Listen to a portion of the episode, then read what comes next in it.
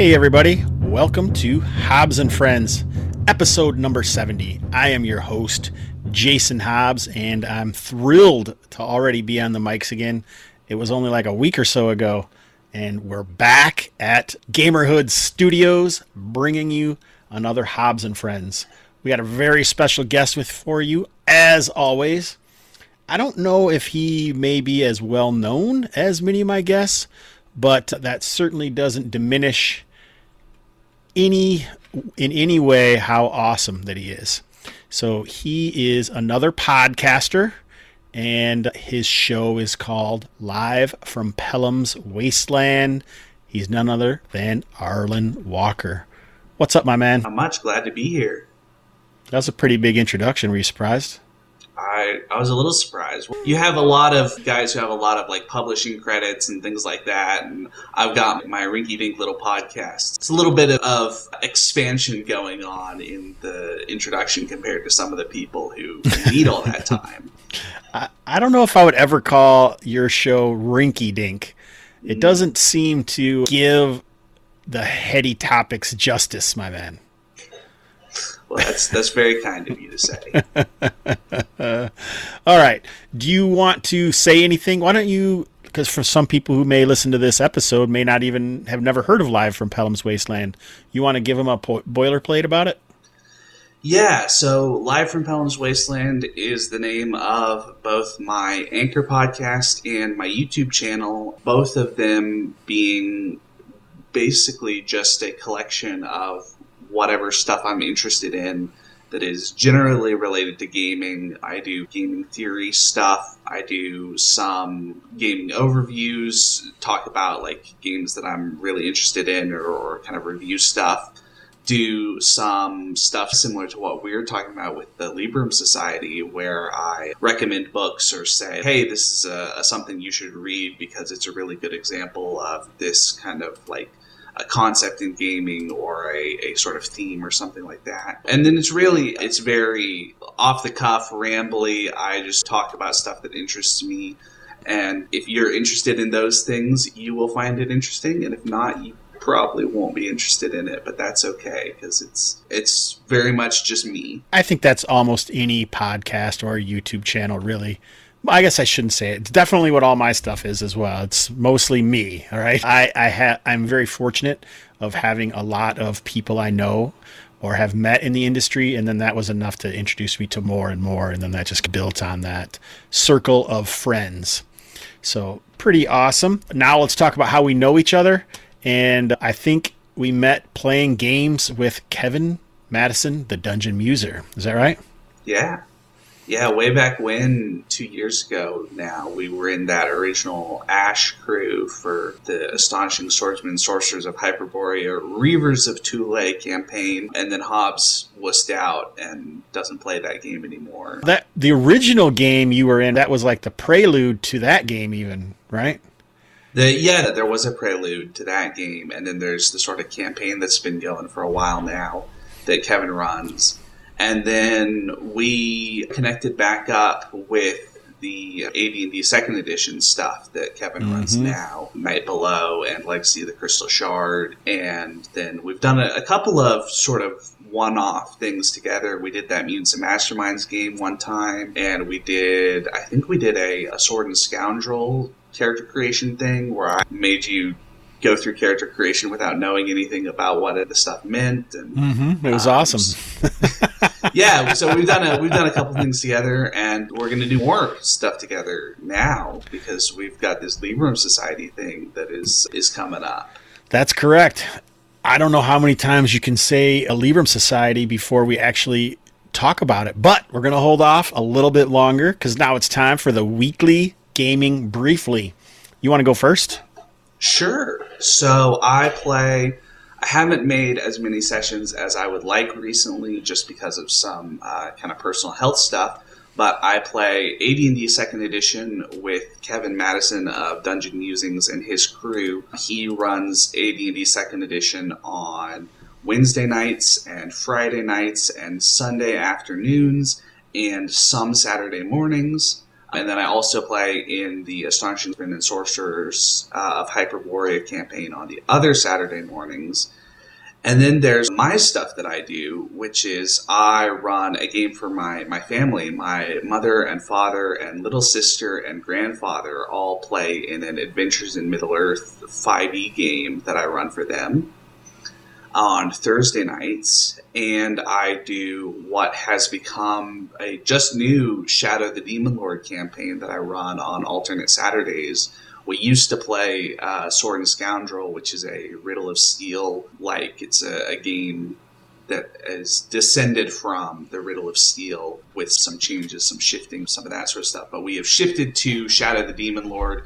We just did our level zero session this past Saturday, so that was a lot of fun. And then I do a little bit of kind of solo stuff, solo play, like Iron Sworn or some of those other games. Just me hanging out, rolling some dice, and telling stories by myself, which is uh, fun. It's been interesting. It's something that I started doing way back at the beginning of the pandemic because I was bored a lot, and now I just do a little bit of that on irregular an irregular schedule. But it's it's fun as a way to almost like a creative writing exercise. Mm, um, that's what it seems like when you talk about it. I, that reminds yeah. me, I think Zach Pierce and I actually played Iron Sworn with you once, or made characters or something as well. Yeah, yeah, we did. We did a little bit of Iron Sworn and that was fun. I wouldn't GM Ironsworn again because there's nothing for the GM to do because it's such a good solo game. Goes through and just tells the story without the GM having to be involved basically at all, which is really good when you're playing solo, but not so much fun when you're the GM and you're sitting there while other people play the game. Yeah, no kidding. And I think uh, a lot of the Hobbs Goblins out there would be very happy to learn that first session of the Shadow of the Demon Lord campaign was a TPK. It was, yeah. We, I, I killed off. I everybody had multiple characters even because I was planning on doing a sort of funnel, and then I lost one of the guys. Had to run about halfway through the session. He had to pick his daughter up from a, a thing. So then I only had two guys left. So I was like, let's lean into the the kind of growing darkness element, and so I added a couple more skeletons to the final encounter, and it turned out to be much deadlier than I anticipated. But it was a lot of fun, and the guys seemed to enjoy it a lot. And it was a good way to emphasize the kind of dangerous world element of Shadow the Demon Lord. The idea that you, your character, is not a superhero until they get to like sixth or seventh level. They are very much a, a fragile, regular being at zero or first level who mm-hmm. can be taken down by two or three skeletons pretty easily. Yeah, I have done a few episodes of Hobbs and Friends about Shadow of the Demon Lord with Kevin Madison and uh, Jared Rasher. So if you want to hear my take on the Shadow of the Demon Lord, hit the backlog, guys. Check it out go go look into that. So as previously mentioned, I play in Kevin Madison or the Dungeon Musers second edition AD&D game on Wednesday, Friday, every other Saturday and Sunday. That's the Night Below campaign and the Legacy of the Crystal Shard campaign. We've talked about that at length since we're nearing 100 sessions on the Night Below game, and we're going to be playing that tonight at 8 p.m at Dungeon Musers a channel. So both Arlen and I are in the game. Are you going to play tonight, Arlen? I'm not entirely sure. Okay. I had a long day, so mm. we're going to see how I feel at the end of. If you grill me on Hobbs and Friends, it'll be your fault. For we'll see what happens. It's it's always my fault anyway. so I also run two or three old school essential campaigns. One on Tuesday nights, White Sands, and one on Thursday nights, the North March and then my legendary Kalmata game, which will show up anytime. And I've already ran Kalmata like three or four times in January, so there's been a resurgence in uh, the Kalmata game, which is pretty cool.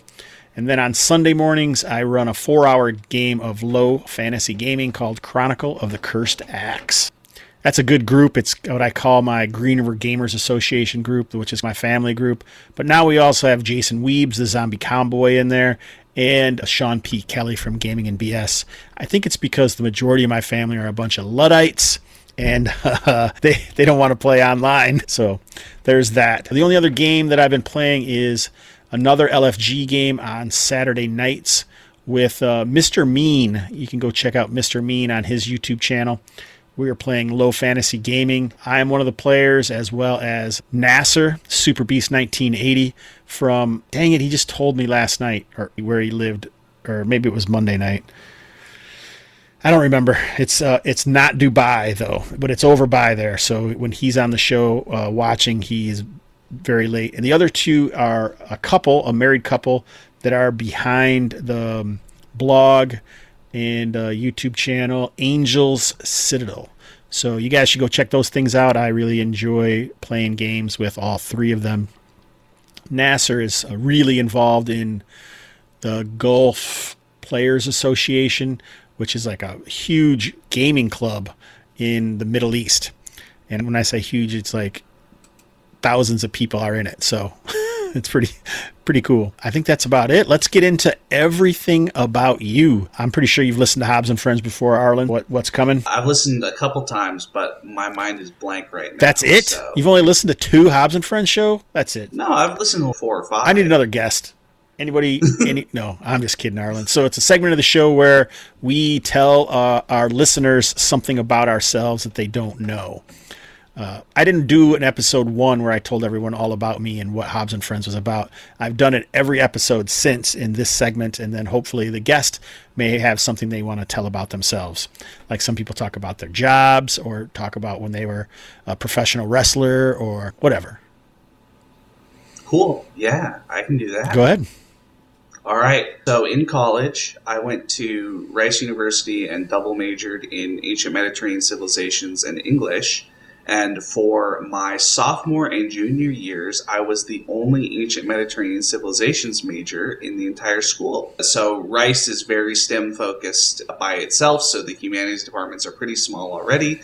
And then ancient Mediterranean civilizations was a sort of small subset of the classics department. So I got to be the only one for two years, and then I recruited two other uh, students in my senior year. So I kept the major alive and uh, yeah, that was pretty cool. I got to, they funded me to go to Bulgaria and do archaeology one year, so over the summer. So it was a, a great experience and all that sort of stuff, but it was kind of cool to be the only one. Um, Sounds pretty interesting. I'm surprised we don't have like more like Mesopotamian stuff or something, but maybe we'll talk and be able to get more into that into the Libram Society. Nice, yeah. man. Thank you. That's a great one. So, as for myself, I was just talking to an ex Hobbs Goblin. I mean, still a Hobbs Goblin. I shouldn't say ex, but one of my buddies, Medium, we'll call him. And he had mentioned something that the gamerhood is really only about old school gaming and the old school style of play. I am a huge proponent of all styles of gaming and play. I even used to poo poo board gaming, but uh, over COVID time, I, I, played a lot of board games with my man Aaron Clark and his buddies over in their over in their Discord channel on Board Game Arena. So I don't poo poo anything, and the more games I get to play and the more styles of games I get to play, I'm down with that. So don't think I'm only. I mean, I even got rid of the OSR on the name of this show. It wasn't only because of maybe the asparagus tossed on that name, but also because I didn't want to limit myself just to OSR gaming. I would say that's probably what I know best, and anything I do, I'm going to compare to that.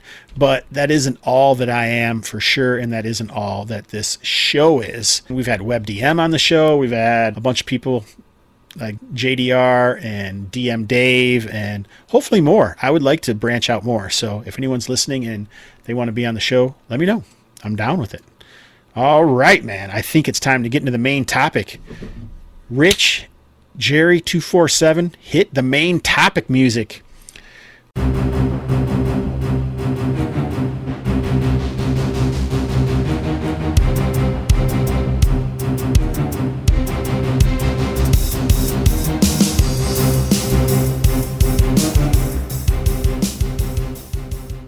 All right, so as we've been spoiling all week in the last few days and on our podcasts and on Twitch channels, Arlen and I are beginning a new project. I'll go first, Arlen. So it's called the Libram Society.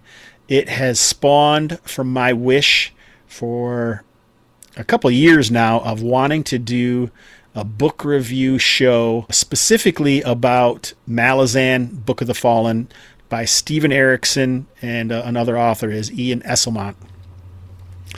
Arlen has kindly stepped up to the plate and agreed to do it. And we've been discussing formats and what it might be like. So, for this Hobbs and Friends, we thought it might be fun to actually give you a teaser of what the Libram Society would look like. You got anything to add to that? I don't. I, I think I can add a little bit just by saying we are. So the plan is every Wednesday to talk about either a chunk of one of Steven Erikson's books in the Malazan Book of the Fallen and then who knows, we may go on to Ian Esslemont's books after. It's going to take us a long time to get through Steven Erikson's mm-hmm. books because there are 10 of them. And then alternate that with something else, something we've sort of latched onto the idea of a short story or a novella or something that's easier to catch up with us uh, doing that, and especially to have guests on. That I think we're both really interested in the idea of having other people who want to talk about about the books, about what they liked, what they don't like, the sort of analysis of thematic stuff and how the what it all means and all that. And gaming also I think is one of our ideas to talk a little bit about, you know, how would you say like this scene is really interesting, how would you mechanically go about structuring something to create the feel of that scene, something like that. I think is something that we're both interested in, at least a little bit. Oh, I'm I'm totally interested in that. I, I love the magic system in Malazan, Book of the Fallen, and so that's definitely something I think we'll get into and try and decipher, and then consider different systems or different methods of doing that. Absolutely. Yeah, so this today we're going to do the prologue of Gardens of the Moon, which is the first Malazan Book of the Fallen book. And then next week we're going to do the first book. So each of Erikson's books are separated into other books. I think we're going to do two books, right? I guess maybe I'm jumping ahead. Let's talk more about what the show looks like. Or do you think we should just do the show? Maybe we should just do the show. Let's just do it, and yeah, then we, if we, it's a work it? in progress. So anybody has any thoughts or ideas about it, we'd love to hear them. Um, we'll go over our details and ways to get in touch with us, and I'll probably make a an email just for the show and whatever. I don't know if we'll do a whole. I'm mostly going to post it through my Hobbs and Friends methods until later. Maybe we might decide to get its own website or whatever. We don't know. We don't even know how good it's going to do. We're doing it for us, and hopefully you guys enjoy it too. All right, let's get into it. I'm actually got my book right here. I've, I've got the, the Kindle edition. Oh, nice. Right now. I've got my physical book buried under a bunch of other books from when my parents showed up with a bunch of boxes of books and said, we got these from your room. you get to deal with them now. So um, awesome. It's somewhere buried in there, and I'll get it out for next time. All right, perfect. I didn't have time to grab it. So, like I said, it's Gardens of the Moon by Steven Erikson. We're going to do a reading first because every chapter, almost every new anything in Steven Erikson's works has like a poem or an excerpt in the front of it. There's a, a poem that starts this first book, what I think is supposed to be foreshadowing or almost an edda of all of the books. Is that what you think about this introductory poem? Does that sound accurate? Yeah, no, I, I definitely agree. Okay. That this is designed to get us thinking about what the whole thing is going to be about. Yeah, and really. I have to admit, the first time I read these, I just pretty much, I didn't always read them. You know what I'm saying? So part of the poems are like they're almost like they help with re rereading the stuff. It's almost like a replayability in a video game. That's that's what it felt like to me. And I can tell you, I've read this Gardens of the Moon book a few times now. Not the entire all ten books of Malazan Book of the Fallen, but Gardens of the Moon. And I always say, hey, I'm going to really get into these poems and read every one of them and dig deep into them, and never do uh, I do the first 10 or 20, but after then it's just, I want to get to the next page and, uh, and that's it. I don't want to mess with it, but I'm really interested. You want to read this one, Arlen? Sure. Now these ashes have grown cold. We open the old book. These oil stained pages recount the tales of the fallen, a frayed empire, words without warmth. The hearth has ebbed, its gleam and life's sparks are but memories against dimming eyes. What cast my mind, what hue my thoughts, as I open the Book of the Fallen and breathe deep the scent of history. Listen then to these words carried on that breath. These tales are the tales of us all, again, yet again. We are history relived, and that is all. Without end, that is all. All right, man. Well done. Well done. So, uh, I think this is like a theme that you you'll see all through the. I don't want to talk too much about the books to the future, but I would definitely I definitely believe this says like this theme that you see that it's civilization built upon civilization, and history repeats itself over and over. Is that pretty much what this te- says to you? Oh yeah, that's hearing this, and it's throughout all of what Erikson has written. I think I have to say, all and honestly, this is the theme of the emergent empires as well. This is in the theme of uh, as my setting and almost all of the games that I run. This is a very strong theme in those games. I, yeah, it's a it's really in many ways. I think there's a a very classical element to this theme that it, it's something that we've seen in a lot of fantasy literature. I mean, even for instance, the Howardian sword and sorcery is built on this concept that there are ages past and ages present, that there's just a, an almost unending stretch of fallen civilizations that have come before. And then Lord of the Rings, obviously, Lord of the Rings is really basically an elegy for all these ages that have come before that are now coming to an end with this one particular moment. And and plenty of other. Those are just the two that kind of jump out to me because those to speak to the two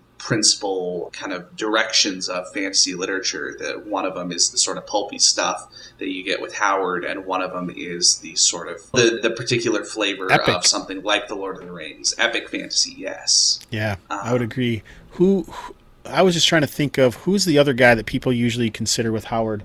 It's two initials and a name. I don't know why it's not coming to me right now, but Lovecraft? no, not H.P. Lovecraft. Or but Clark he does the same thing. But who? What's what's that? Say it again. Clark Ashton Yep, Smith. that's what I'm thinking of. Clark Ashton Smith. Definitely a very similar idea in a lot of his stories as well as this. That's the whole Lemuria, Hyperborea, Atlantis. All those are civilizations that fell, and then the adventures that they created long after their fall.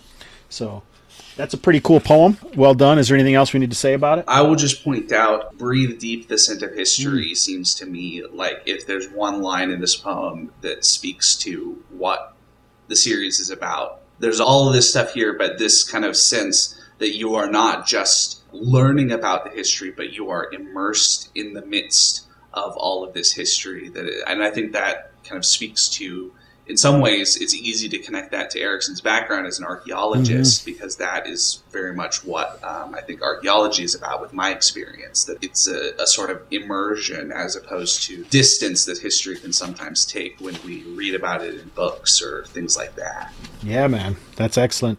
And it also harkens back to the idea in um, Lord of the Rings that it's this old book that was written and now someone's reading it again. There, it I, I feel like Yeah, it ties yeah. it to that. I don't really feel like this feels like an epic tale. I would put most of the book. It is obviously, but it doesn't feel the same because it doesn't recount like an individual person's journey. So I don't know if it. I don't even know what this what genre Book of the Fallen fits into. I think the books just sidle among some different subgenres as they go. Military, fantasy, and epic fantasy, some high fantasy. Some of it isn't necessarily that high. Sword and sorcery. So it really does a lot. All right, let's move on to the the opening measure or poem for this whole book. It's called uh, "Call to Shadow," and it's written by Felisin. The emperor is dead. So too his right hand, now cold, now severed. But mark these dying shadows, twinned and flowing, bloody and beaten, down and away from mortal sight. From scepter's rule dismissed, from gild candelabra the light now fled, from a hearth ringed in hard jewels. Seven years this warmth has bled. The emperor is dead. So too his mastered companion, the rope cut clean. But mark this burgeoning return, faltering dark, the tattered shroud, embracing children in empire's dying light. Here now the dirge faint reprised. Before the sun's fall, this day spills red on buckled earth, and in obsidian eyes vengeance, chimes seven times. All right.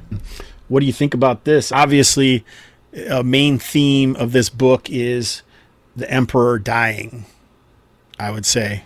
Yeah, it's a kind of shadow event that is hovering over everything that happens in the book. It's never, we don't get the moment on screen, if I remember, ever in, in kind of film terms, but we do have the the aftermath of this event is all of a lot of this stuff that happens on the kind of grand scale is based on the aftermath of and not even always on the grand scale as we'll we're to find out about the way that sort of different individuals have a different relationship to what has happened mm. that depending upon their position earlier or later in the the arc of the empire's rise and its decline that they have a different position and a different stronger than an opinion really it's really more like a, a sort of outlook on the way that the empire has developed and the way that it, it continues to develop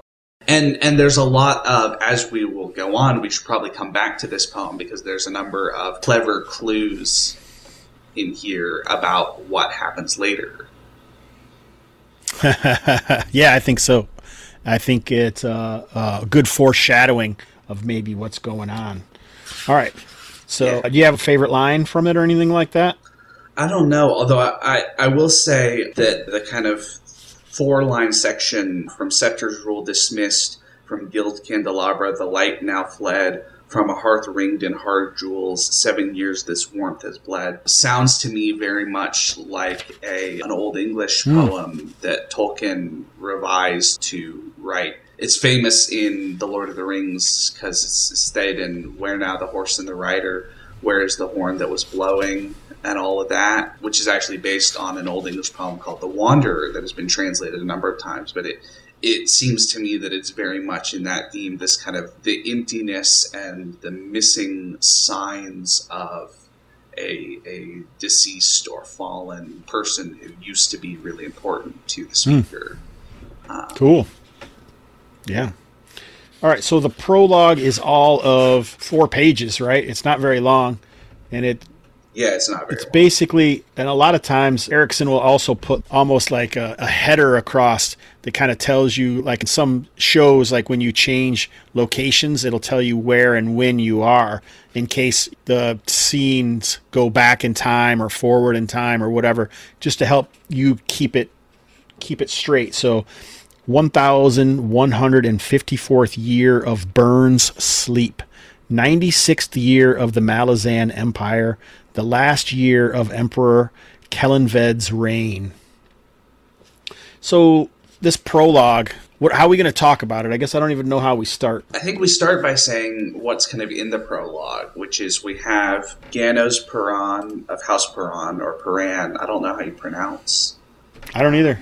How do you? We'll pronounce? look it up. Okay, and he he is our viewpoint figure for this sequence, and he's going to become very important later, of course. But he's essentially the the viewpoint figure for this sequence. We also have an unnamed figure, the bridge burner officer, who doesn't have a name, although I think there's some clues later on as to who yeah. this is. And then we have one of his soldiers, and we have the woman who, if she is not technically Empress yet, will be Empress very soon, Laseen, and a couple of her people.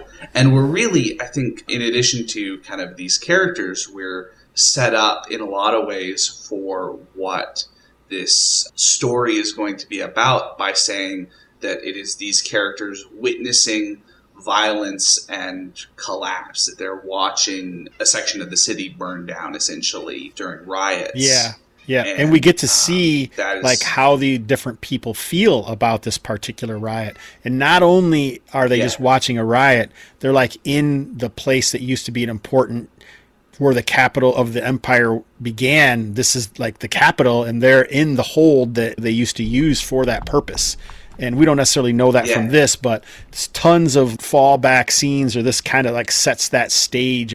So, do you have a particular character? Like, if you're going to delve a little deeper into the characters as seen just in this uh, scene or in these few pages, who would it be? I think for me, it's Ganoes mm. Paran, and particularly, so I I first read these books when I was in high school a year um, ago, and I not quite a little longer than that, but I when I reread the prologue, I it jumped out at me. I remember his line, "The world doesn't need another wine mm. merchant," and I remember how powerful that felt to me when I was younger and thinking about what I wanted to do with my own life and all of that sort of stuff. So I think I think that has remained with me in a way that I wouldn't have necessarily been able to call up without the aid of the book, but that has has an important meaning. I th- I thought, and it also showed how proud of himself Ganoes was that he said it, right? Absolutely. He, what does he say? That even a boy can make a mm-hmm. point.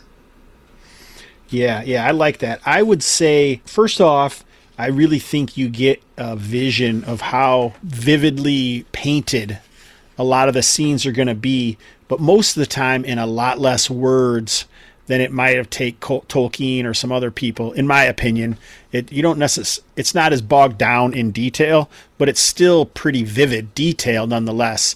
And I think maybe it is because of those constant scenes of violence and that sort of thing. I had a particular thing that I thought was really interesting. It would be.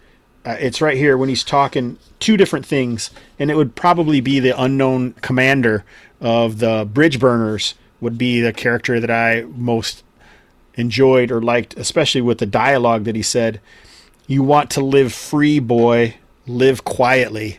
He's basically saying, if you want to be free and without the trappings of society, don't try and be anyone. Just maybe I'm reading into it, but I certainly think that's what he's saying. And I can relate to that even today. If you want to live free and be able to say whatever you want whenever you want. Don't be famous or don't do podcasts, don't do whatever because there's always going to be someone out there trying to manipulate what you do because of your voice or your platform even. Maybe that's a little strong. Yeah. I don't know, but that's what it says to me.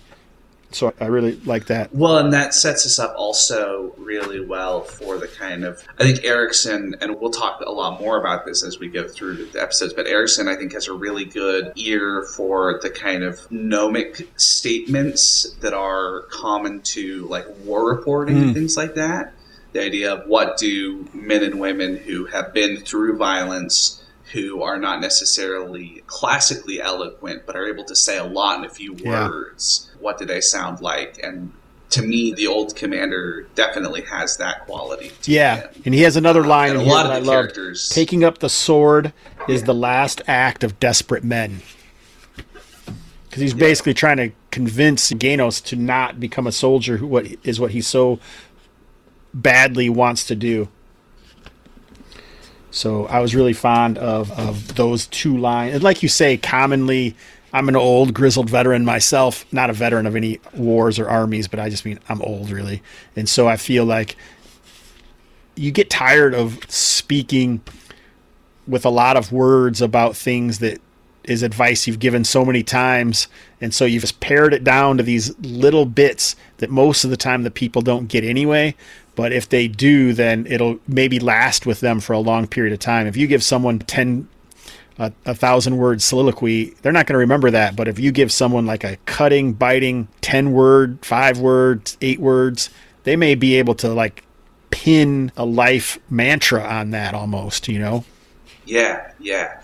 Well, I'm most familiar with it from reading things like uh, Michael Herr's Dispatches, mm. for instance, which is a piece of war reporting on, on the Vietnam War. And it's full of statements like this that this is, this I think is, and that's I think part of what Erikson is getting at is this sense of this is how people who have been through the shit, for lack of a better term, this is often mm-hmm. how they talked and that's part of how he's uh, drawing these characters. And there's a lot of characters that will have this kind of particular voice. The not in the sense that they have all the same voice, but they all have this kind of same quality to the way they yeah. speak. Yeah, that's super cool. I guess yeah. when I was talking about in the old school gaming era or community or movement or whatever, a lot of times they talk about giving like small details that you can fill in later. And I think Erikson does that in just in little bits. He'll drop things and then not really explain them at all, but then you might find out about them later. Like he mentions the Korel Wars very early. And I don't even know what the Korel. Obviously, we the new reader will not know what they are, but it happens constantly throughout all the books where he'll introduce characters, he'll mention things, he'll mention cultures, civilizations, eras, all these different thing battles all over, and you don't even know. You hear about Dassem Ultor that was dead, and supposedly he betrayed a god. He doesn't really go into it. He doesn't explain it here because in the dialogue they wouldn't. These characters aren't going to explain that. It's a little kid and some commander of some forces. The wax witches he mentions, and I felt like that was really visceral. Wax witches. What does that even mean? That's if I can read uh, just a tiny bit from it. When the second, the other bridge burner mm-hmm. comes up and says, um, speaks to him and says, um. So the commander he says she's taking a new name, Laseen. Laseen, Napan word means I know what it means. Hope the emperor does too. Gano said it means throne master. And what a great way to he's introduced us to the kind of whatever the Napan are. It seems like they're mm-hmm. a culture. And created kind of three characters that have a really strong sense of what they're like, the way that we understand the relationship between these two bridge burners. We also know a lot about Ganoes from interrupting and knowing what the word means. That's something pretty mm-hmm. significant too. There's a whole lot and and that's something that I think Erikson does really well throughout the books is he, he has these moments where he just packs so much and doesn't kind of info dump. He gives you characterization alongside information about mm, the yeah. world in a really smooth yeah and if you could take that and do that in your games as a game master can you just consider how valuable that would be it's pretty dang awesome yep all right i think we're running out yeah. of time pretty quickly so we got any last things we want to we want to finish i feel like we killed it all didn't we so next wednesday we're reading the first yeah. two books or we're going to talk about the first two uh, books of Gardens of the Moon, which is about 186 pages. So you got a week to read that. Book one is called Pale, and then book two is called the Darujhistan. So check that out. And the week, so that would be the 16th. No, the 17th, because today's the 10th. So February 17th, we're going to do the first two books of Gardens of the Moon. And then the 24th, why don't you say what we're going to do?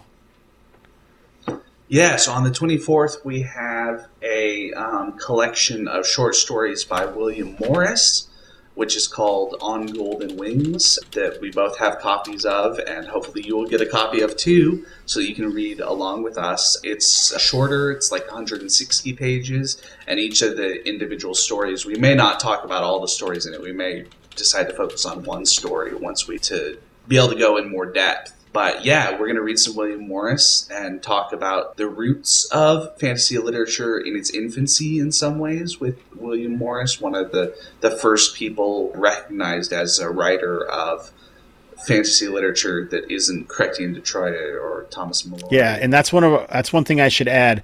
The Libram Society is not going to do any Appendix N books. I feel like there's already a show called Appendix N Podcast that takes care of all that. We don't need to do that. Jeff Goad, Hoi, and their guests do a great job of that. So there's been enough about the Appendix N books and reviewing them and discussing them. So we're not doing any of those. If you guys want to know that, check those guys out. They're great. They do a wonderful job of it.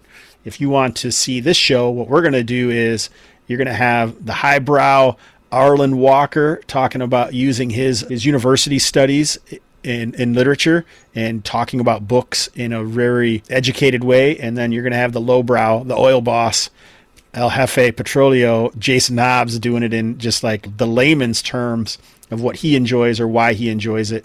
And hopefully, if you can't relate to one, you can relate to the other.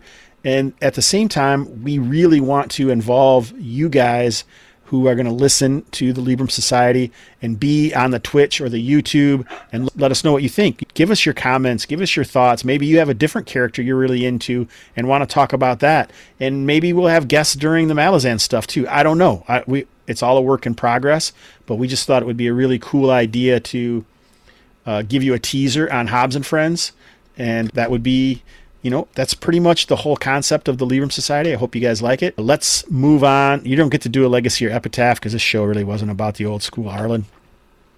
So we skipped that and just did uh, the Libram Society session one. So let's get into the patrons. So every episode of Hobbs and Friends, I like to give a shout out to three patrons. The first one is Aaron Wade. He is one of the players in my in the Green River Gamers Association.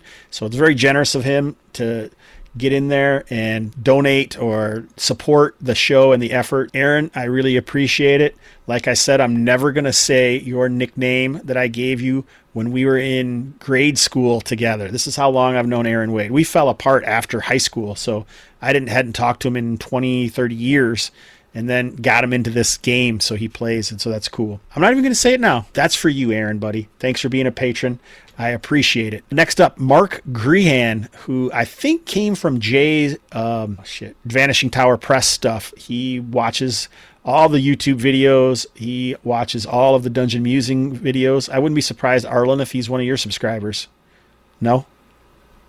Yeah, he yeah. Well so he also won in the raffle on Dungeon. Musers. He won the big prize, the platinum Beetle and Grim stuff last year. So that's pretty cool. Anyway, thanks, Mark, for being a patron.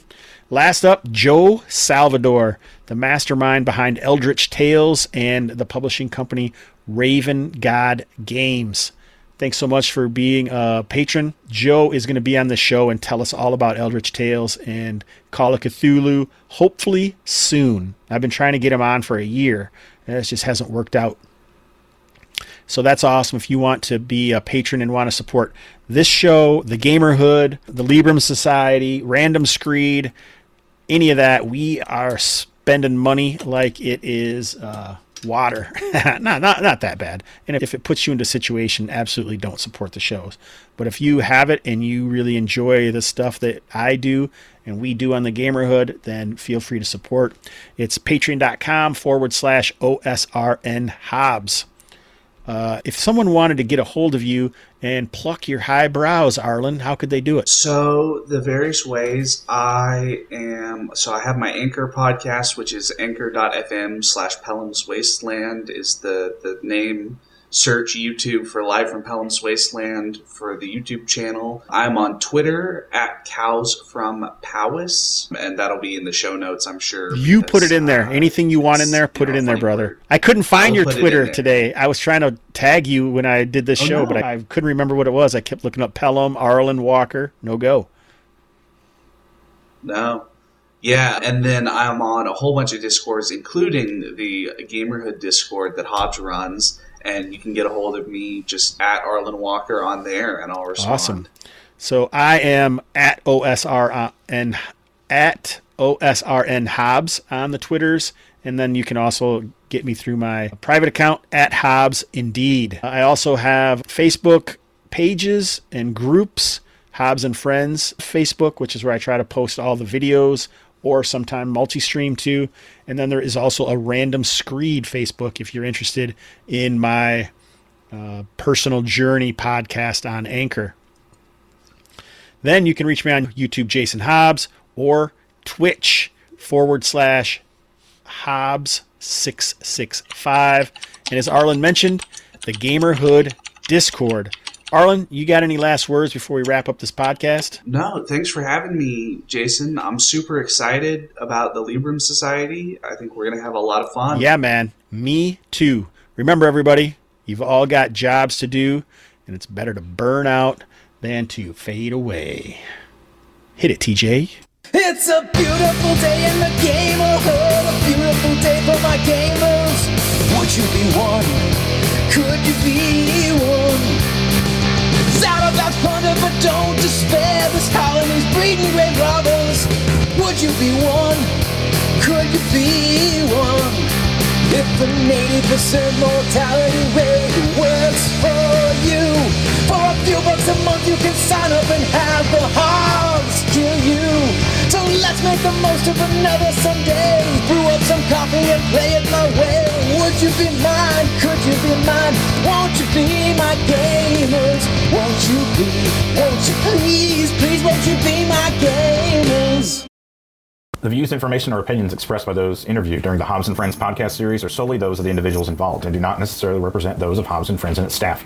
Hobbs and Friends is not responsible and does not verify for accuracy any of the information contained in the podcast series, available for listening on any platform of delivery. The primary purpose of this podcast series is to educate and inform its listeners about the tabletop gaming industry. This podcast is available for private, non-commercial use only. Advertising which is incorporated into or placed in association with or targeted toward the content of this podcast without the express approval and knowledge of the Hobbs and Friends podcast creator is forbidden. You may not edit, modify, or redistribute this podcast. The developers of the Hobbs and Friends podcast site assume no liability for any activities in the connection with this podcast or for the use of this podcast in connection with any other website, computer, or playing device.